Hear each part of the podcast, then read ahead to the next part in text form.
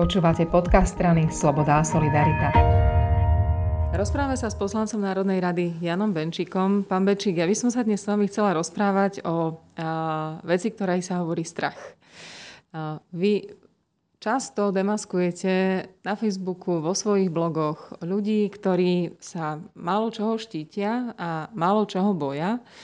A, a taká moja úplne prvá otázka na vás je, či sa niekedy nebojíte aj to robiť. Na to je ťažko odpovedať, pretože podľa mňa strach je emócia, ktorá pomáha ľudstvu prežiť. Keď človek pocíti strach, tak sa v ňom prebúdajú určité mechanizmy, ktoré mu pomôžu z takej nebezpečnej situácii vybrdnúť. Takže každý človek, podľa mňa, ktorý nemá ten strach nejakým spôsobom, by som tak povedal, vyoperovaný, v určitých situáciách strach má. Je to potrebná emócia, ale ak by som to na túto moju konkrétnu situáciu mal povedať, tak e, nemám naozaj taký strach, že by som sa triasol od strachu, že by som nikam nechodil, ako o mne píšu, že nikam nechodím, že nikde sa neodvážim medzi ľudí.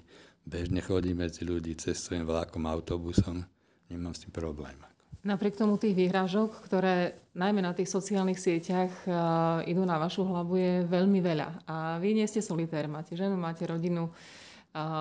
Niekedy nie, nie sú nahnevaní občas na vás, že ťaháte čerta za nohu až príliš? A tak toto, áno, toto je tá okolnosť, ktorá, je, ktorá vám mrzí, že vlastne si to odniesla, odnáša aj moja manželka, ktorá našťastie nie je na sociálnych sieťach, takže nie o všetkom je informovaná, čo sa tam píše, iba to, čo je ja alebo syn mladší povieme. Tam ma to mrzí, to je fakt. No. A starší syn zase, ten má synov, má deti, dvoch, dvoch synov, takže ten mal tiež jeden čas toho trochu až podľa mňa prehnané obavy. Je to zatiaľ tak, že len štekot a žiadne skutky? No zatiaľ to beriem tak, že viac ľudí sa mi prihovorilo s, s tým úplne neznámych vo vlaku, v autobuse či na ulici s tým, že a dokonca na túre sa mi to dvakrát stalo na hrebení v Atri že, že ma spoznali a že mi držia palce. A takých tie negatívne, to som zažil len dvakrát alebo trikrát.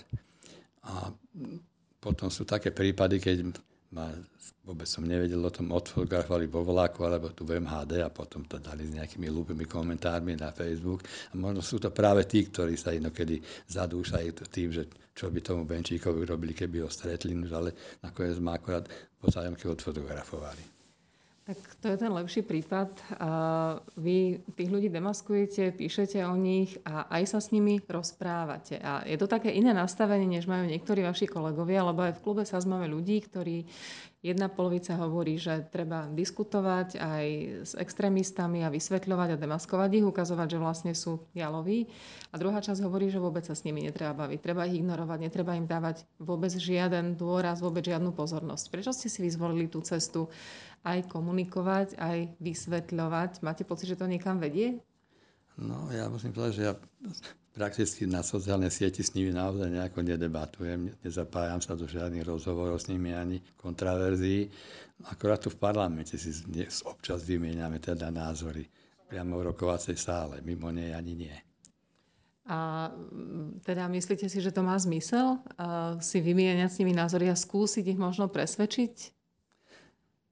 Možno u niektorých tak, takých, ktorí nie sú v tom tak ideologicky ukotvení, to význam má, ale u takých tých tvrdých, kovaných, presvedčených extrémistov sa obávam, že to už význam nemá.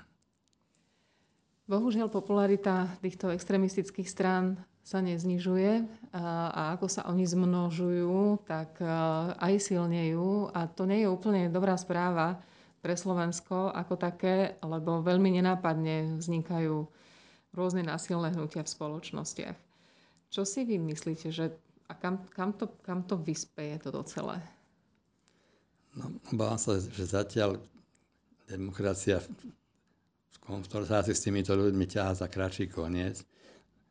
Aj tie zákony, ktoré máme, ktoré by sa dali na, uplatniť na to, čo oni robia, sa neuplatňujú dostatočne. A mám obavy, že tie veci, ktoré, ktorých sprísne navrhuje súčasná ministerka spravodlivosti Mária Kolíková, som dosť skeptický, či v takejto podobe prejdú v parlamente, alebo či vôbec prejdú.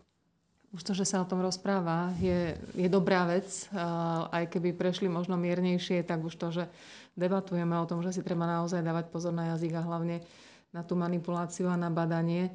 nesprávnym veciam.